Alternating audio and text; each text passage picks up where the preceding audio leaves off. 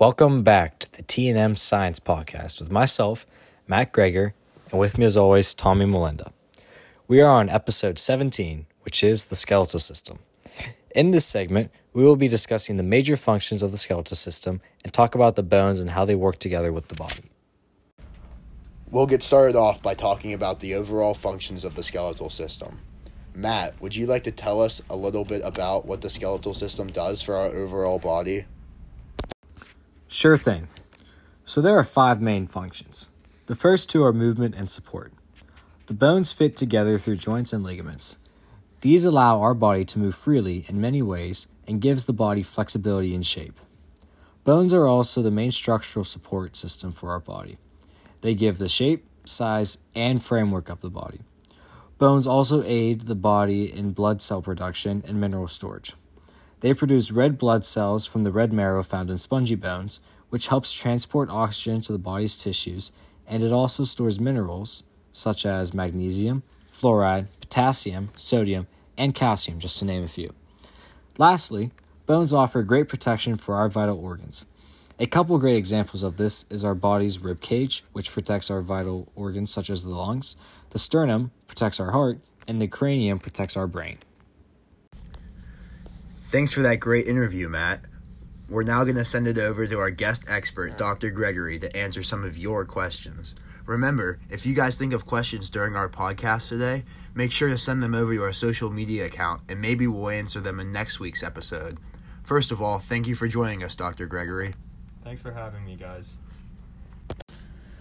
The first question our listener sent in is What are the major groups of bones? The skeletal system is divided into two major sections axial and appendicular bones. The axial bones make up the central axis of the body. They include the skull, spine, ribs, and sternum. The appendicular bones, which include the shoulders, arms, hips, and legs, form the appendages and limbs. Great explanation, Gregory. Our next question is What different types of bones are there? There are four basic bone shapes long, short, flat, and irregular. Long bones make up your arms, legs, and fingers, Short bones are your wrists and ankles. Flat bones are the sternum and skull. Irregular bones make up the spine. Thanks for the clarification. Now our audience would like to know what is the structure of a bone? Bones are made up of four typical layers the periosteum, the compact bones, spongy bone, and bone marrow. The periosteum is a thin membrane that covers the long bones. The compact bone sits beneath the periosteum. Spongy bone is below the compact bone. Bone marrow fills all the gaps between the spongy bone. Wow, a lot of that information is new to me. Jerry asks, what other parts of are there in a bone? There is the articular cartilage, which sits on top of the bone and acts as a cushion. Next, there is the epiphysis, and that is the top and bottom parts of the bone. It contains the spongy bone. The epiphyseal plate is a disc of hyaline cartilage that grows in childhood. The next part is the diaphysis, which is the shaft of the long bone. It has the endosteum, which are the bone forming cells. The medullary cavity contains yellow marrow, which stores fat. An artery runs throughout the bone. Sounds good, Dr. Gregory. Our last, next listener would like you to specifically describe the bones within the axial group. First is the skull. The skull is a very important bone in the axial group. It is made up of the frontal, occipital, parietal, temporal, sphenoid, zygomatic, zygomatic arch, maxilla, mandible, nasal, lacrimal, ethmoid, styloid process, coronal suture, sagittal suture, vomer, and foramen magnum. All of these bones and parts work together to protect the brain. Next is the sternum. The sternum is the group of bones in the chest that protects the organs and the torso. The parts of the sternum are the body, manubrium, and xiphoid process. The vertebrae give support to and protect the spinal cord. These bones bear most of the weight in the spine. The parts of the vertebrae are the body, the spinous process, transverse process, and vertebral foramen. The vertebrae make up the verte- vertebral column. The vertebral column from top to bottom are the atlas, axis, cervical, thoracic, lumbar, sacrum, and coccyx. The atlas and axis support the head and give mobility. The cervical bones are the ones near the neck. The thoracic bones are the upper back. The lumbar vertebrae are the ones in the lower back. There are seven cervical bones, 12 thoracic, and five lumbar. The sacrum and coccyx strengthen and stabilize the pelvis. Awesome explanation of the axial group. Could you describe the appendicular bones as well? Sure. The major bone groups of the appendicular bones are the pelvis, clavicle, scapula, humerus, ulna, radius, femur, patella, tibia, fibula, hand, and foot. Within the pelvis are the ilium, the iliac crest, the ischium, the acetabulum, the pubic, the pubic symphysis, the obturator foramen, the ischial tuberosity, the sacrum, and coccyx. All these parts work together to provide attachment for muscles which support the trunk and move the hips, legs, and trunk. Next, there is the clavicle. This small bone near the top of the shoulders transmits forces from the upper limb to the axial skeleton. Due to its position and size, it is susceptible to fracture. The scapula is the next item. This bone is also called the shoulder blade. It connects the upper limb to the trunk. This allows motion and full function of the shoulder joint. The parts of the scapula are the spine, the glenoid cavity, the coracoid process, and the acromion. The humerus is the upper arm bone.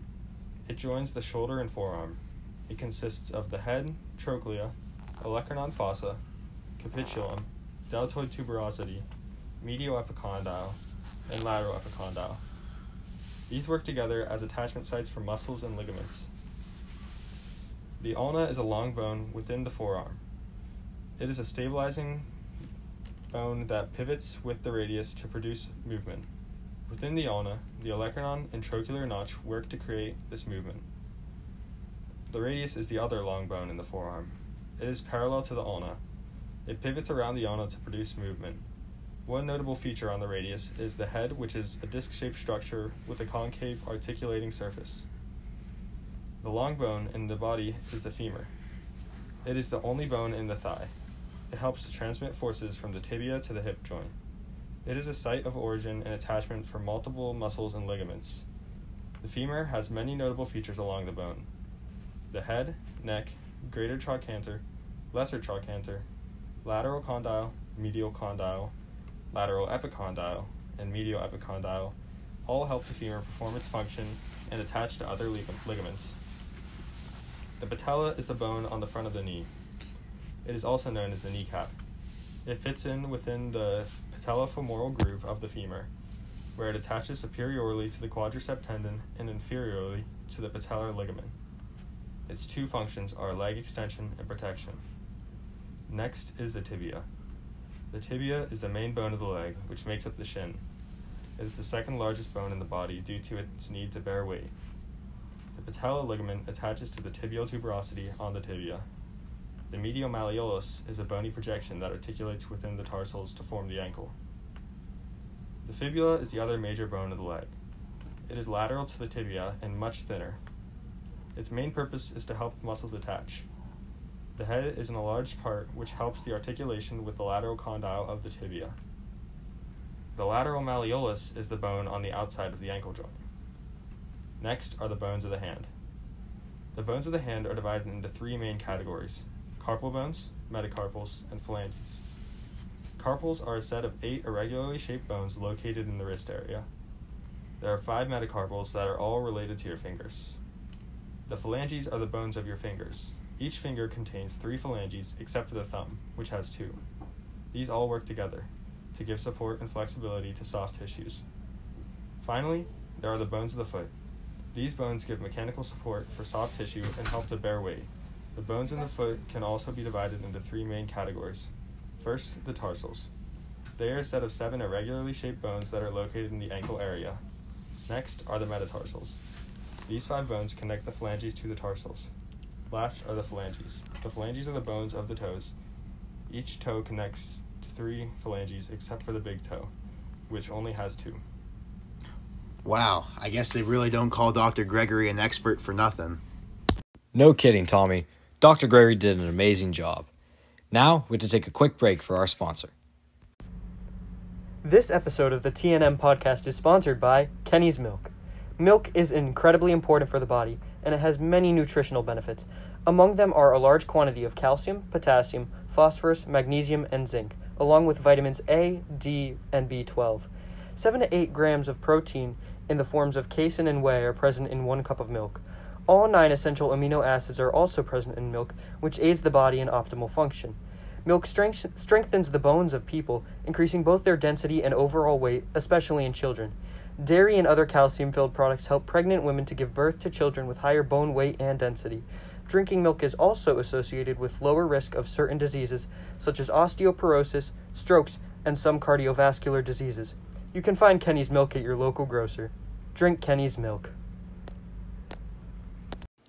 I definitely recommend that you guys head out to the store and get some of Kenny's milk because trust me, it's delicious. Well, that just about does it for this week's episode of the TNM podcast, which is all about the skeletal system. Please leave any comments you might have for questions about this topic or other topics you want us to talk about in the future. Next week, we'll be going into the muscular system, so that's going to be a great. And we'll see you guys next week. I hope you have a great day.